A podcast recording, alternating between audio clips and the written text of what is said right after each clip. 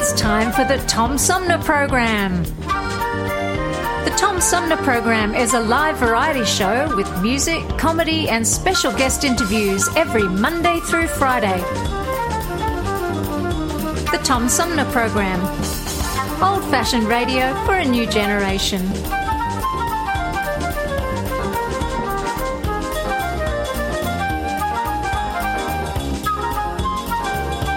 Our theme music is Fruit of the Louvre, provided by flick composer producer Howard Eddy.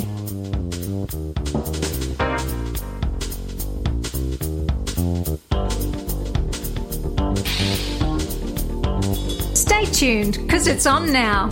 Old fashioned radio for a new generation. The Tom Sumner Program. Hi, I'm U.S. Senator Debbie Stabenow, and I'm listening to the Tom Sumner Show.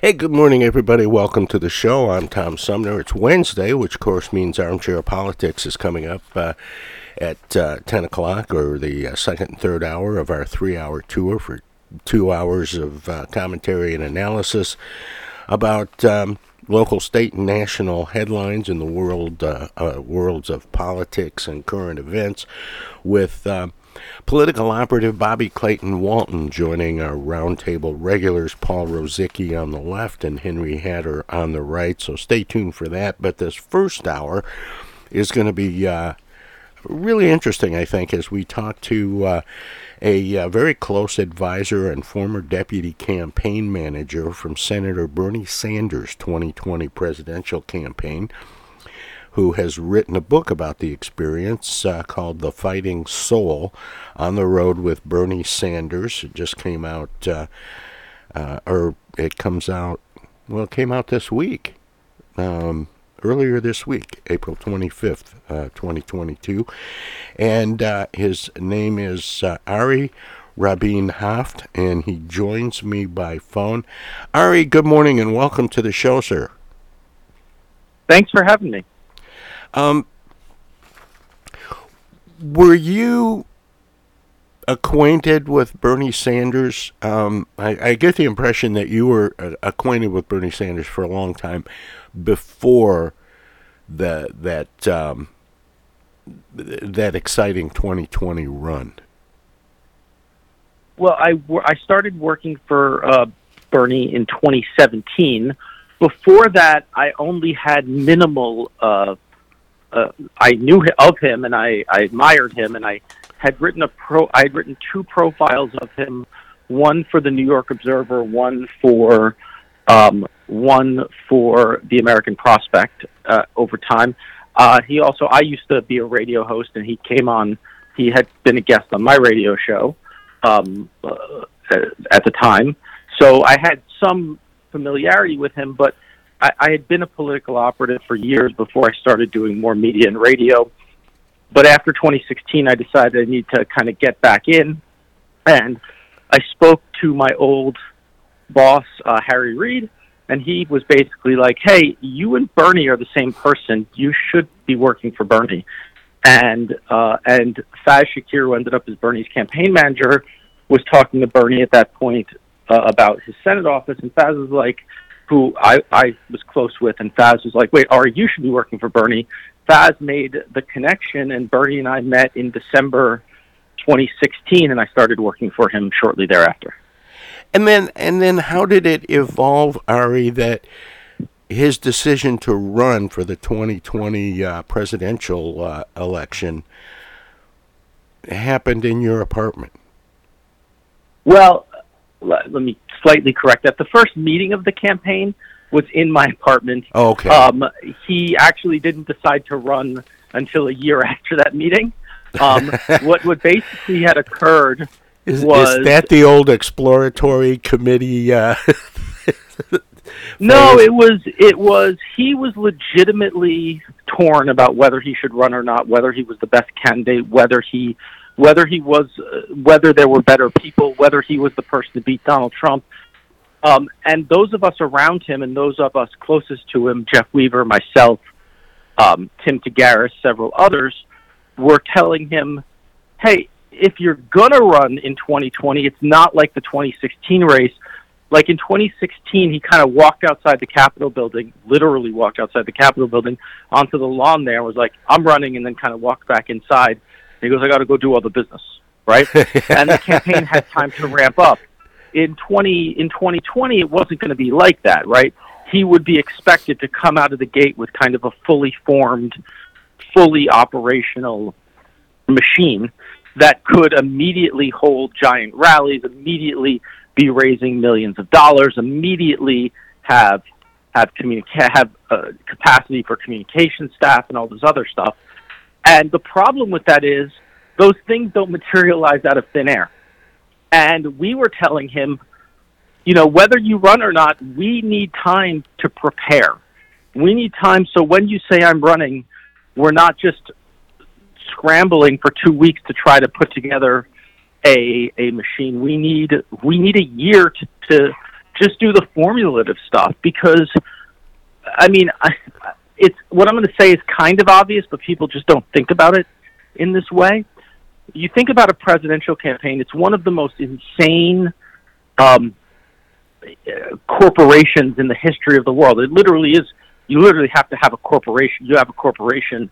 You have to file paperwork uh, to make it a corporation because you have to have bank accounts and all that. But what I mean is, you start a company, you raise two hundred mil, you raise and spend two hundred million dollars in one year. You hire and lay off a thousand staff members in one year. You're you're located in dozens of states. You have to put on a traveling show that rivals most major concert acts, and you have to do it while under the glare of the national media reporting on every single thing you do every day. Um, it's it's kind of an insane thing, and you can't just pull that out of nowhere.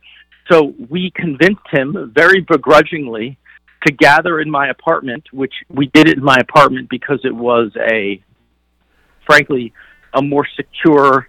He didn't want the meeting to be anywhere that could be seen. It couldn't be in the Capitol. That would be against the law, frankly and he didn't want to do it at like an office of somebody because if if he did it you know somebody can walk in somebody could walk by and he wanted to have very frank conversations and my apartment is kind of was in a good location where he felt everyone could have very frank conversations in a private setting that nobody could walk in on who was an outsider so we ended up doing it, this conversation in 2018 where we talked about how to set up the campaign, what we needed to do, some initial research we had conducted on what the field would look like, um, and other strategic matters.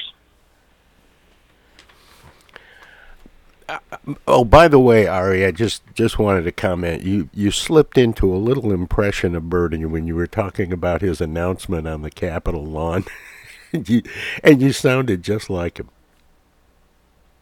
I mean, sometimes you know you gotta. I, I just do that. um, so once once this uh, this ball got rolling, was it was it really in it to win it, or was it the hope that that Bernie's ideas, which have always been considered very progressive, would make their way into the discussion? Oh no, he was in to win. He was in. He wasn't running because he thought. Some, I mean, you know like, how I that works. Sometimes with third-party candidates, they get in the race and they no, take he, it real seriously, hoping they can change the conversation. No, he was. This 2020 was not that. 2020 was a a real was his analysis was he was only going to run if he thought he was running to win. And look, it was we knew it was a 20 person primary and you know that meant that meant any candidate was like was likely to be negative against the field, right? Any like the likelihood is if anyone running when you have a 20 person field, you know, you're in a good place if 70 if you have a 25% chance against a 20 person field. Um, he thought winning the primary would be difficult he thought it would be an uphill battle, but he was certainly in it to win it. How did the um, conversations about his viability against Donald Trump sound? Uh, we were. I mean, this is where our research and our our like real uh, um, thought process in this, because that was a big it, that was a big uh, moment for him, a big thought, a big uh, point of like contention in his own mind. He didn't want Donald Trump to be reelected. He wasn't going to run unless he thought he would beat Donald Trump, and uh, the that that case we became fairly certain of, and it was basically a mathematical case. And here it was. I can just lay it out very simply, right? We have an electoral college situation where it's just you're adding states. So as a baseline, you take the states that Hillary won in 2016, and are there any of those states where Bernie would lose? And we looked, and the answer was no. It's just not. There were none of those states where any Democratic candidate would lose. No Democratic candidate can lose any of the states Hillary won in 2016. That was just kind of that's what the research bared out. That were the facts. So now you have to add in you have to add in numbers, and you you add in Wisconsin, Michigan, and Pennsylvania, where uh, you know our own campaigns research in uh, which I include in the book in in the spring in the and during the campaign showed Bernie up double digits against Trump. And the reason for that is there was a number of people who did not turn out, frankly, in 2016 um, for a number of reasons in the upper Midwest who would turn out for Bernie uh, uh based on a lot of issues, including his stand on trade. They weren't they weren't people who would vote. These were some Obama voters, some others who they wouldn't have voted for Trump, but they weren't they weren't turning out because they for uh, for Hillary for a number of reasons, including the the Bill Clinton and NAFTA, which you can say is fair or unfair, was just a reality. Where Bernie didn't have those problems, and our research showed we could win, we would win pretty handily those three those three states. Um, and then people ask about some other states let, let's go through them. Um, there was an article this week where some people did not like the fact that I pointed out we didn't think any Democrat would win Florida. We thought Florida was expensive and a waste of time uh, for, in terms of a presidential run. Um, and look, I think that Joe Biden didn't lose Florida. I think to Donald Trump, we thought Florida was always going to be a hard and very expensive place to campaign. Um, and on the other side, we found Nevada and Arizona really good states for Bernie, even though they tend to be more conservative. And the reason is because Bernie has such incredible popularity among the Latino community that he can that he he wins those states pretty easily based on that just formidable popularity in those communities um, which which you know builds an electoral map that uh, that is a winning map, and that was our that was our firm belief and our firm our and our firm belief, and it was not it was an informed belief based on research and other data. It wasn't we weren't just kind of pulling it out of our butts. Um, was that you put that map together and Bernie wins. All right, looking in from the outside, I remember thinking as as I saw um, Trump's campaign and and its uh, rallies and so on, and Bernie's campaign and its rallies. It it seemed looking in from the outside and without the expertise and the data that you had, um, that there was an appeal by both of those candidates to a lot of the same people that aren't part of traditional politics, that aren't Republicans, aren't Democrats, and and so in in some ways it looked like maybe Bernie and and uh, Donald Trump were pulling from the same pool. Um, not particularly.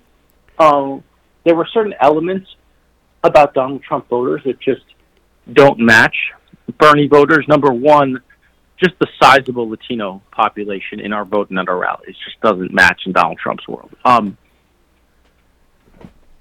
there was some among certain in, uh, in certain geographies. There certainly was some of that, but it's more.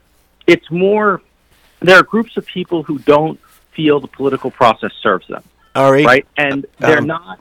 Ari, forgive me for interrupting, but I have to go to a break here. Can you stick around so we can talk some more? Sure. All right. My uh, my guest is Ari Rabin Havt. He uh, was the deputy uh, deputy campaign manager for Bernie Sanders' 2020 presidential campaign. He has a new book about it, and we'll be back with more right after this.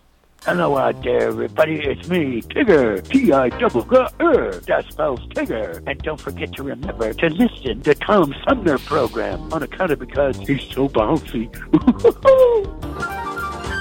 I'm Julie Lopez with Crime Stoppers. Have you ever wondered what to do if you have information about a crime or the whereabouts of a felony fugitive and you want the police to know but you need to remain anonymous? Well, here's what you can do. You can go to p3tips.com or download the mobile app.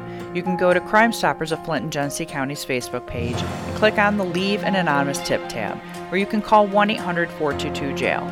All methods are anonymous, and if your help leads to a felony arrest, you may be eligible for a cash reward. Remember, your voice matters. Our lives have been turned upside down by COVID 19.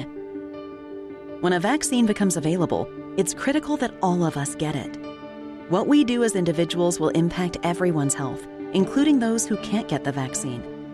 We won't get through this unless everyone takes part. Now is the time to get up to date on all recommended vaccines for both kids and adults. Experts say it's more important than ever for everyone to get their flu vaccine this year. And if you're older, you should get both the flu and pneumonia vaccines, since both illnesses can make COVID 19 even worse.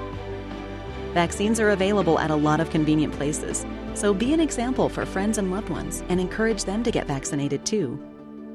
We all want to reunite, travel, and get back to school and work. But that means we all need to get on board. This is the time to do what's right for each other. Get vaccinated. It's our best shot. Hey, this is Tom from the Tom Sumner Program. Catch me and a gaggle of great guests weekdays on Our Voices Radio, WFOVLP 92.1 FM.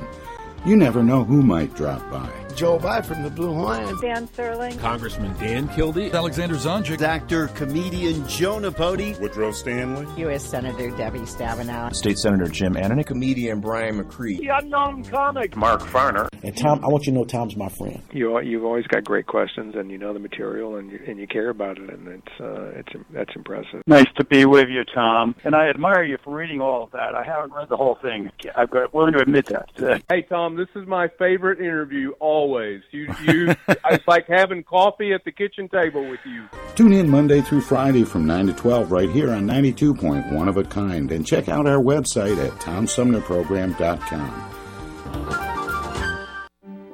Discoveries. They happen when we least expect them, in places we thought we knew. And discoveries have a way of teaching us a little more about ourselves along the way. Welcome to Flint and Genesee County, where up north meets down south. Home to Michigan's largest county park system and a vibrant culture. A place filled with discoveries we've yet to make. Throughout acres of beautiful lakes, wetlands, and woods, and in the diverse city beyond.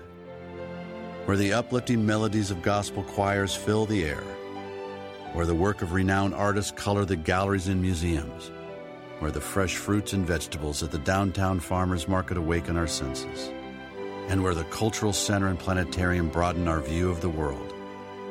Let's spend a few days enjoying the wonders of Flint and Genesee County, where the joy of discovery is pure Michigan. Your trip begins at Michigan.org. Babies come with lots of decisions cloth or disposable, crib or bassinet. So when it comes to protection, go with the safest, most effective choice vaccination. Get all the recommended vaccines for your baby by age two to protect your child against 14 serious childhood diseases. For more reasons to vaccinate, talk to your child's doctor. Go to cdc.gov slash vaccines or call 800 CDC Info. A message from the Centers for Disease Control and Prevention. This is Congressman Dan Kildee, and you're listening to the Tom Sumner Program. And welcome back, everybody. We continue our conversation about the uh, 2020 presidential election eh, with the uh, former deputy campaign manager for Bernie Sanders, who has written a new book about the experience, The Fighting Soul, on the road with Bernie Sanders by Ari Rabin Havt. And he joins me by phone. Um, Ari, welcome back. Thanks for sticking around. Sorry to make you sit through all that. Uh, no problem. Um, Ari, you know when uh, when Bernie first when he ran for president the first time, and you characterized it as sort of parenthetical. He went out on the Capitol lawn, said, "I'm going to run," and well, I got to go back in and do some more work. Um, but uh, it was it, it seemed a little strained because he had not for a lot of his career in the Senate identified as a Democrat. He was considered an independent. Um, to some people, he was sort of that crazy independent from out east.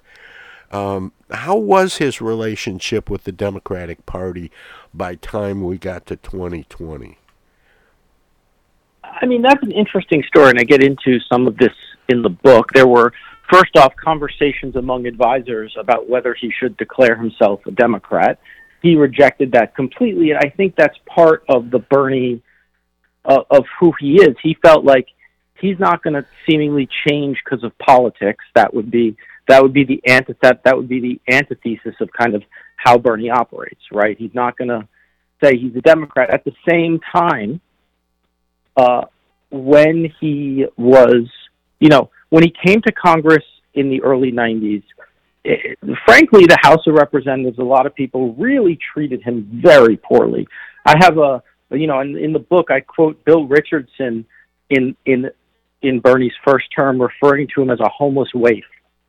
Um, and uh, Bill Richardson, the former House member who became uh, ambassador to the United Nations and a number of other senior positions in the Clinton and Obama administrations. Um, he he called Bernie a homeless waif at the time, um, and you, the leadership treated him badly. And it was, oh my God, there's a. It was the end of the Cold War at that point. The Cold War just ended. Oh my God, there's a socialist in Congress. Oh my God, oh my God. And, but when he gets to the Senate, it's a completely different story. Um, Harry Reid and Chuck Schumer recruited him to run for Senate when when Jim Jeffords retired. He was their number one choice for a candidate in Vermont because he had such huge popularity. And Chuck Schumer and Harry Reid are two guys who just care about winning, frankly. And they saw Bernie wins in Vermont, and we're just going to get behind him. So he was welcomed into the Senate. He was he was welcomed as a colleague. It was a much uh, different experience with Harry Reid. You know, Bernie and Reid will talk about. I quote Reid in my book saying to me like, "You tell everybody like Bernie basically got um, all the money for community health centers in the in the Affordable Care Act because I worked with him on it, which was true. Like Harry Reid partnered with Bernie Sanders to get all this money in the Affordable Care Act for community health centers, which is something Bernie really cares about. He had he had partners in the Senate in a in leadership for the first time. Then after 2016 and before 2016, I should say, he's given a committee chairmanship, the Veterans Committee. Right after 2016, he joins leadership. Then he's chair of the Budget Committee. He has real. He's not a Democrat. He doesn't call himself a Democrat but at this point, he's been a member of the Democratic caucus for 30, for more than 30 years in Congress. He's a member of Democratic leadership. He's chaired two separate committees for the Democratic Party in Congress. But I think he still, he does still feel that he is outside the system. And he is, and his independence from that system is one of the things he thinks gives him strength with voters. Um, on the other side of that, and I discussed this debate in the book, there were a number of advisors who point out we are in a much more partisan era than ever before in the United States. And voters who are in the parties wear a jersey for their team and they want their candidates to put on the jersey.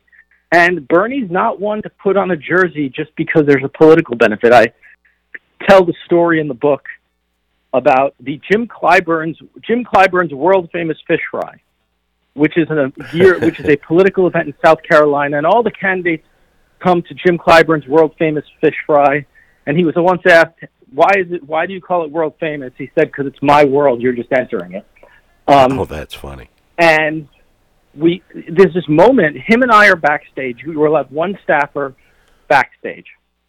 Him and I are backstage. It's the first moment all of the candidates are in one room together, and like it's first off incredibly interesting watching this dynamic unfold where certain candidates are like really excited just to kind of be there. Like Tom Steyer is like kind of excited just to be there, and like Bernie is in a corner talking to like uh, Elizabeth Warren, Amy Klobuchar, like his friends, uh, Kirsten Gillibrand. There, they're all kind of having side conversations with people who knew each other.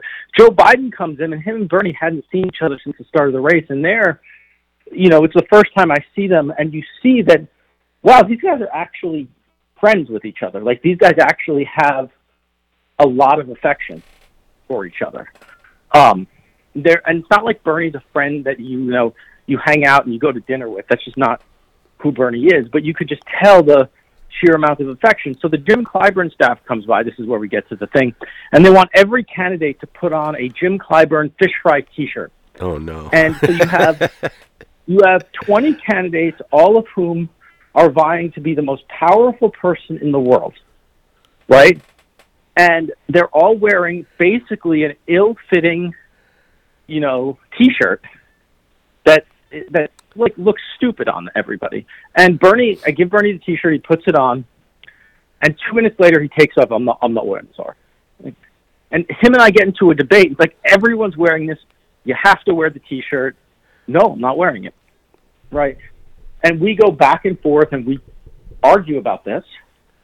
And he goes out on stage and gives his speech.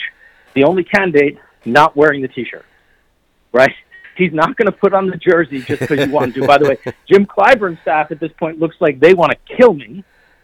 And I'm like, what do you want me to do? I I can't like stuff the T-shirt on the guy's head. Like, what what do you want me to do here, guys? And you know, in those moments, I say this in the book. In those moments, you you wish as a political staffer in that position that sometimes your candidate would be a bit more the type of candidate who would just read his script, do what he's supposed to do, and do that. And then afterwards, you realize that's why you love Bernie, because he's not going to do that. Because he is going to say, guys, we are we are people here competing in like a ser- for a serious thing that will impact the lives of billions of people on this planet. You really have to dress us up in costumes? Like you know that's that's going to be Bernie. He's going to exist in that reality. Now he did put on the T-shirt to take the group picture. He thought that was appropriate, but but he's not going to do it just because you want him to, right? He's going to do what he thinks is right. He's going to put on the jersey, the shirt when he thinks it's appropriate to put on the shirt, and he's not going to do it because some political advisor told him to. The um you know, along those uh, along those lines, uh, you mentioned uh, his relationship with some of the other people in the field, um, that some of the other Democrats that were running. What was it about Bernie that appealed so much to young people, even over some of the candidates that you mentioned, uh, Kamala Harris and Klobuchar and, and Pete Buttigieg and, and some of the other? I think it's I think it's I think it's a few things. I think, first of all, he, he Bernie has the belief that young people have a natural uh, BS detector in their in their heads, and they can tell when somebody's lying to them. And, and he's he just doesn't say what he doesn't mean, right? And that's he will only he doesn't he doesn't even have the ability to say what he doesn't mean. Uh, when he's tried, he just completely flops. Like you just don't want him to do that because it doesn't work. And so, first off, he fits that. Second, it's because he truly values the voices of young people. And what I mean by that is, I, I tell I have a few of these stories sprinkled throughout the book, but there were so many times we were on the road. Once we were traveling across Iowa, and this was I, I before the presidential campaign, and we pulled over at this community college just because we saw we could use a bathroom there. And at the community college where we pulled the car over, there was a band competition going on with like high school marching bands, like competing with each other. Yeah. And Bernie just started walking up to the kids and engaging them in like serious conversation. Hey, uh, what do you think about this? Hey, what do you what what are your thoughts on these issues? And and the kids all knew who he was, which says something, right? Yeah, it does. And but also, but also he didn't want like he wasn't just there to take selfies with them. He wanted to hear what they had to say. Hey, how are you going to pay for college? What are you thinking about? What's going on in your life? What can government do for you? What should I, as a politician, know from you? And it wasn't. Look, it was one of those things where I was there, and I always had a camera on me. And then we actually had a videographer. Videographers traveling with us most of the time, and the videographer like sets up to shoot, and he waves him off. He's like, "No, don't shoot this." And there's no press there, and there's no so there's no public value to this. He legitimately wanted to hear these kids' voices, right? And that happened so many times. We'd be someplace, there'd be a group of young people, and he'd just want to hear what they had to say. And the, the third thing is just straight on policy. I think there's a recognition that Bernie is a guy who is promoting policies that will not benefit him in any significant way, but benefit the next generation. And I think there's a real appreciation of that. Like Medicare for all. Bernie gets, you know, first he gets his the congressional health plan. He also gets Medicare, right? So he'll never have to go without health insurance. But he's fighting for for other people's health insurance. Bernie, when Bernie went to college, college was actually affordable and in some cases free. He's fighting for other people to have that same opportunity. Um, you know, you go down these these issues. The his his belief uh, in climate change as the most existential threat to our country. Look, I, I hope he lives forever, but in truth, he will be long gone by the time climate change is. You know, we're seeing the impact now, but the worst impacts that people talk about, he will be gone by, right? But it's about the world that his grandchildren will inherit is what he really cares about and what his mission is. And I think there's a real people have a real sense of that, and that's why young people support him. Ari, you were talking about how how uh, tough it was on you when some of the uh, Clyburn staff would, you know, try and get you to get Bernie to wear the shirt. Um, and you said Yeah. sometimes as a political operative, you just you wish the candidate would just wear the shirt. Um, did you cringe when he got? And and I want to say he sort of got oh steered into using the phrase democratic socialist. No, I mean he's used that phrase for 30 years. Like that's the phrase he for 40 years actually. But for a lot of people, they longer. didn't really hear it until this this presidential campaign, this big one. Right, but he but this this gets to Bernie, right? He's that's what he said he is, and he is he has claimed he's claimed that mantle for forty for forty years, and he's not going to change that mantle because somebody thinks it politically benefits him. I, in fact, interestingly, one of the the profile I wrote of him for the New York Observer um, was about this very issue, and what it basically said was you know Bernie's blend of democratic socialism, what he what he actually believes takes most of its roots not not even from European social democracy, which I think a lot of people tie it to, you know, uh, but but takes its roots from actually uh, Theodore Roosevelt's Bull Moose Progressive Party in 1912. When you look at those agendas, they line up. I think the second thing it takes its roots from is Franklin Roosevelt's uh, second Bill of Rights in 1944. And, you know, it's a very, his basic beliefs are tied to kind of those two, those two moments. And it, in kind of two quintessential, by the way, uh, iconic American presidents. right? Uh, the two Roosevelts, uh, and he, you know, Th- Theodore Roosevelt with his beliefs in kind of trust busting, anti corruption, you know, um, government that that actually serves democratic interests, and then Franklin Roosevelt's second Bill of Rights, which was about an economic bill of rights for this country, where you would guarantee housing, guarantee a job, guarantee uh, wages, guarantee health care. That part of the Franklin Roosevelt speech. So, no, I, I never cringed at the label because the label was who Bernie was.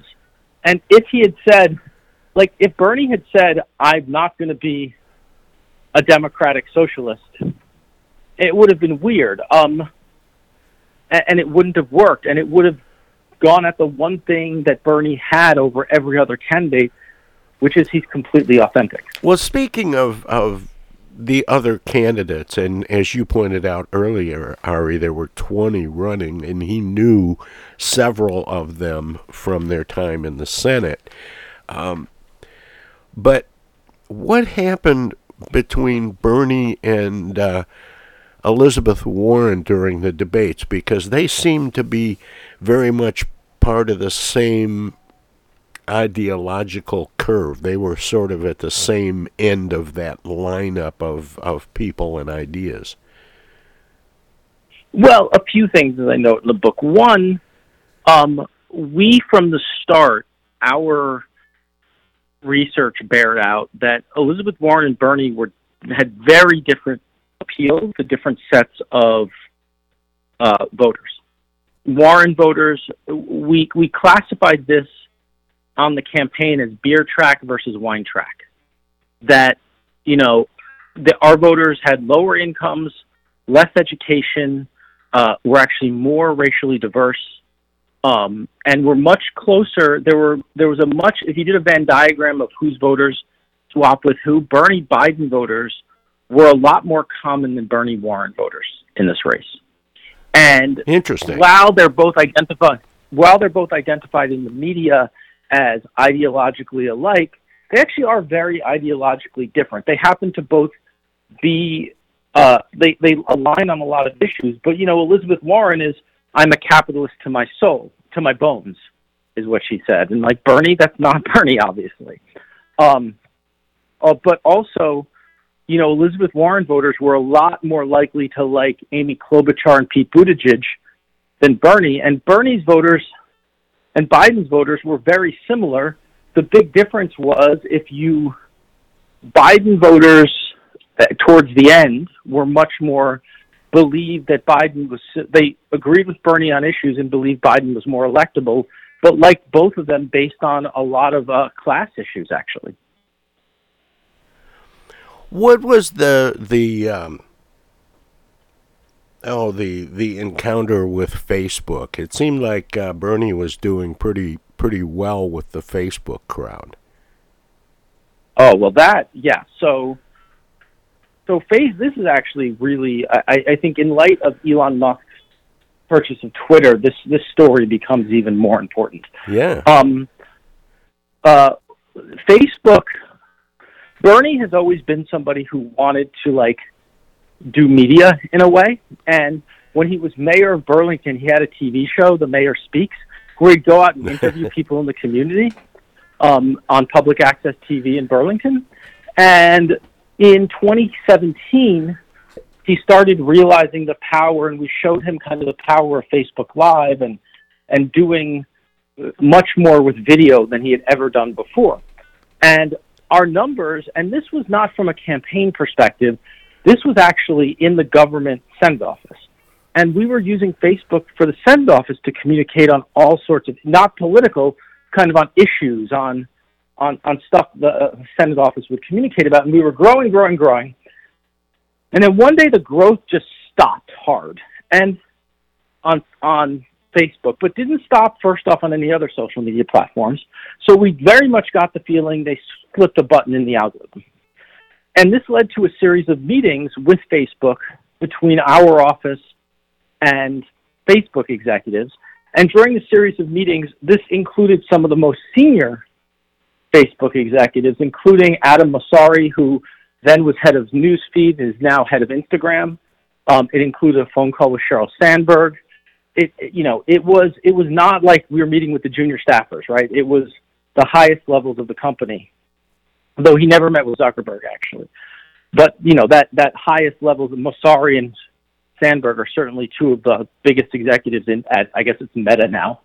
Um, and this this issue kept popping up, and we kept talking to them about about when you're talking about a government office communicating with its constituents, how do you kind of deal with an algorithm that limits that communication? And we were having that conversation, and it became le- less about Bernie's own communication and more about Facebook.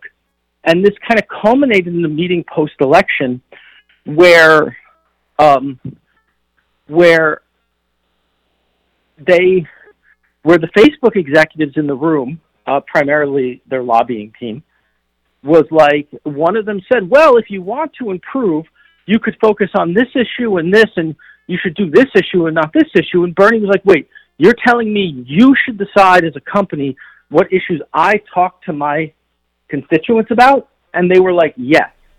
And Bernie just got up and walked out of the room. He was like, "That's totally inappropriate." And thinking about it, like let's think about it. It that that that level of inappropriateness where a giant corporation thinks they should tell a government office how that government office should communicate the issues that government office should communicate with the American people on. Like, can we think for a second about how massively inappropriate that mindset is? And then when he, well, by the way, so he walks out, the other, the end of that story is the most junior lobbyist in the room, who she turns and is like, "Well, your your boss is just a miserable old coot." What she said. At which point, I go to throw her out of the office because you don't get to you don't get to insult a senator in their own office and stay in the office, right? So, I was like, "Please leave." And now, and the senior lobbyist kind of started apologizing, and this junior lobbyist goes goes, look, I used to work for Chuck Schumer. He's a miserable old coot too. And look, I've been on Capitol Hill on and off for 20 years. I, I my first job on Capitol Hill was in 2001. I have I have been in hundreds, if not thousands, of meetings with constituents, with lobbyists, with other people.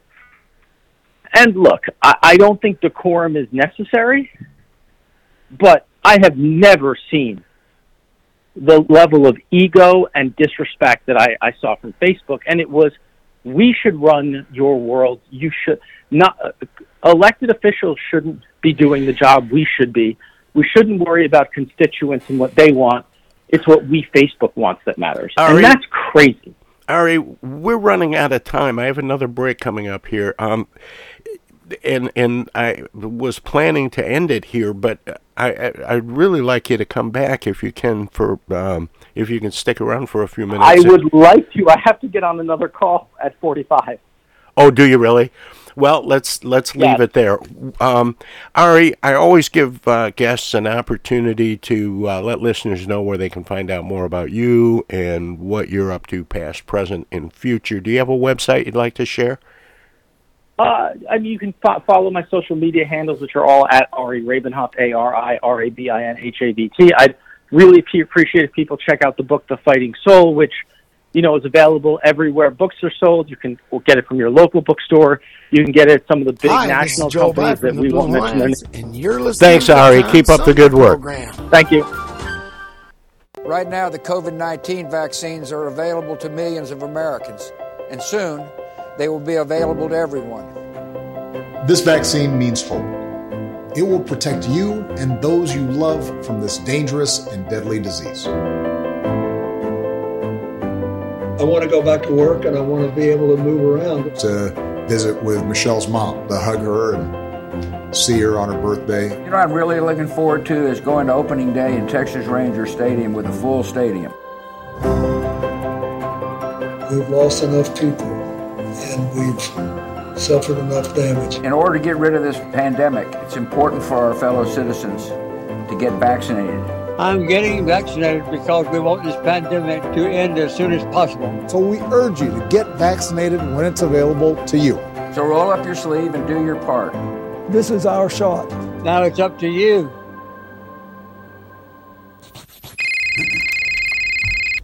Yo, speaking. Oh, dear. Honey, our car warranty is expiring again. So soon? It mm. just expired last week. You don't even own a car. Not now, Dana. Your father's on the phone. Hey! Mom and Dad, you're being scammed. It's a robocall. Scammers are using new technology and clever tactics to make more and more calls that look legitimate but are hard to trace. They can make it look like they're calling from any number, even from numbers of people you know. My robocall crackdown team is working with state and federal partners to stop the robocalls for good, but I need your guys' help. Don't trust your caller ID. Verify you're really talking to the person whose number appears when your phone rings. And if you accidentally answer a robocall, hang up right away. Engaging in conversation will only lead to more calls. Use a call blocking app on your cell phone that stops robocalls before they interrupt your day. And if you do get a robocall, file a complaint with my office online at mi.gov slash robocalls. And mom, dad, please do not give your information out to these scammers over the phone. They're just trying to trick you. Well, at least they call. No, I get it, you're busy. But you know, Janine's daughter is a doctor. She calls every week. A doctor. I'm Michigan Attorney General Dana Nessel. Visit mi.gov slash agcomplaints for your connection to consumer protection.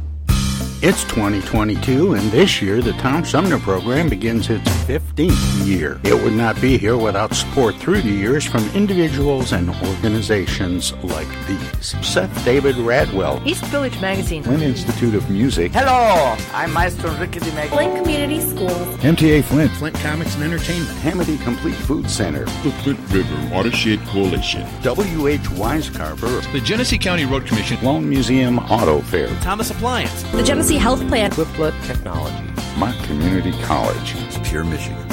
Friends on Facebook have also helped by contributing to the show's online fundraisers two or three times a year.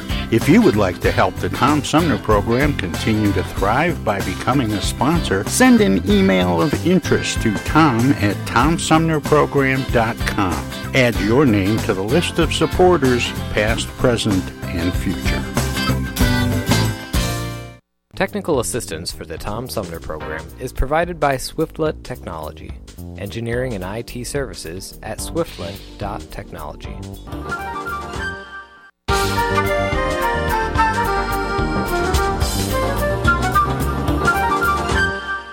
Hey, this is First Ward City Councilman Eric Mays, and you're listening to the Tom Sumner program.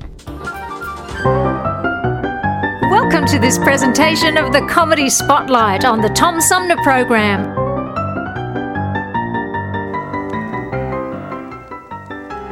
Gentlemen, who are we scheduled to interview next? I've been waiting around now for three weeks. Of course, our apologies. Our next guest is the junior senator from New York. Senator, first we'd like to welcome you here today. We hope this will be a happy interview. No, well, I mean, that's. I don't think that that would be. I doubt if it will be.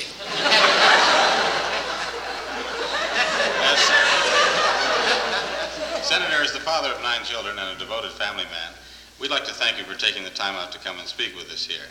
I'm delighted to see uh, so many grown-ups all in one room. We continue the questioning with Mr. Swayze. Well, Senator, I wonder if we might switch for just a moment and keep the door open. Well, sir, we normally close the door for silence, you understand. I'm in favor of keeping that door open.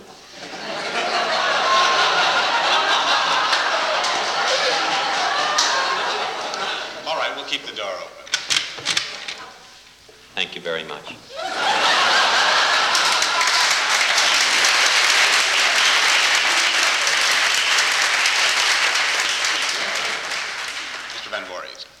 Senator, as an out-of-stater, some people have questioned your motives for coming into New York.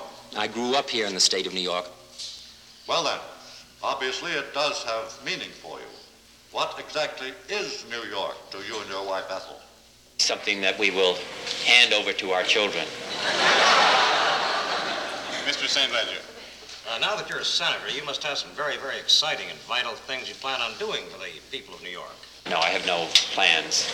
Surely, surely, Senator, you have some ideas. I just have no plans. Well, what do the people of New York need? Well, I think you'd have to ask them.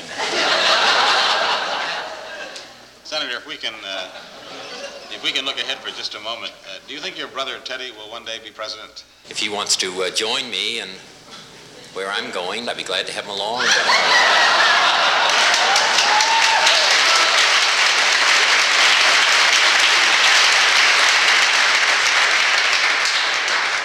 Well, then, if I, uh, if I correctly interpret what you've just said, uh, when would you like to be president? Now, Well, I I think you know it can't be done that quickly. 1965, 1966. No, obviously you can't run for president until 1968. I don't think that's fair.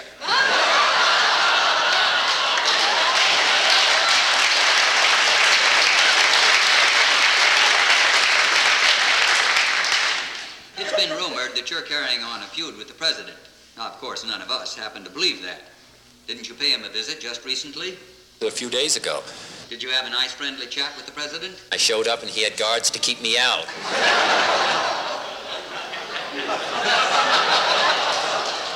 We understood, sir, that on a recent tour of the western United States, you visited Mount Rushmore I did, yes. with the great heads of Washington, Jefferson, and Lincoln carved into the mountainside. That's correct. And as you stood there gazing up at that monument, did any particular thoughts come to mind? I'd like to be a part of that.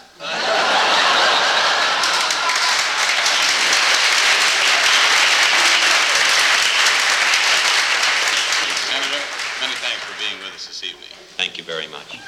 Incidentally, due to your heavy schedule, we almost took it upon ourselves to cancel this interview entirely.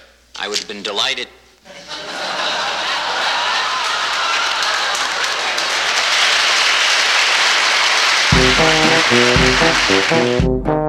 This was another comedy spotlight on the Tom Sumner program.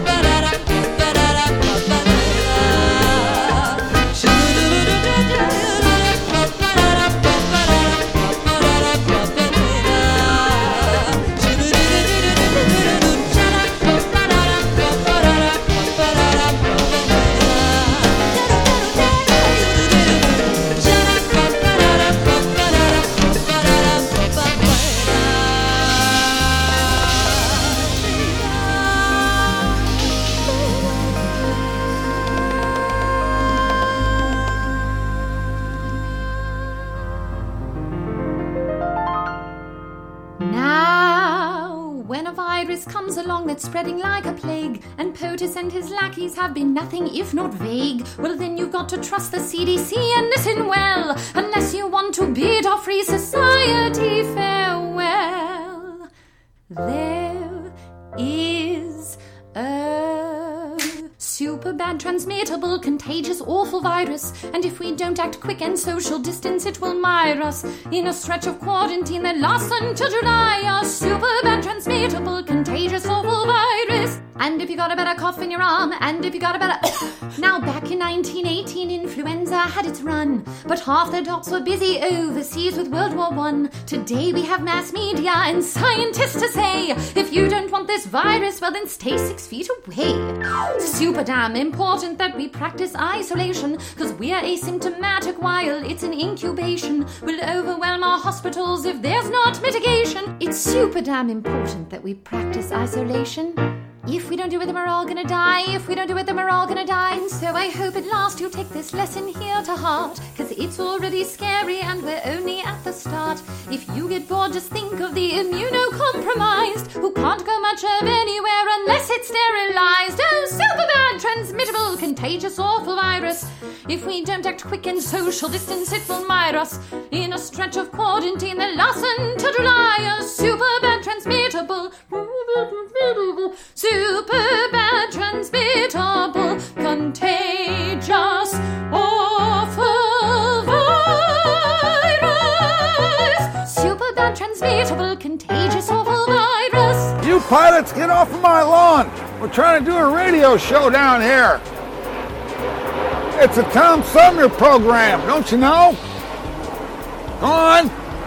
Go on, get out of here.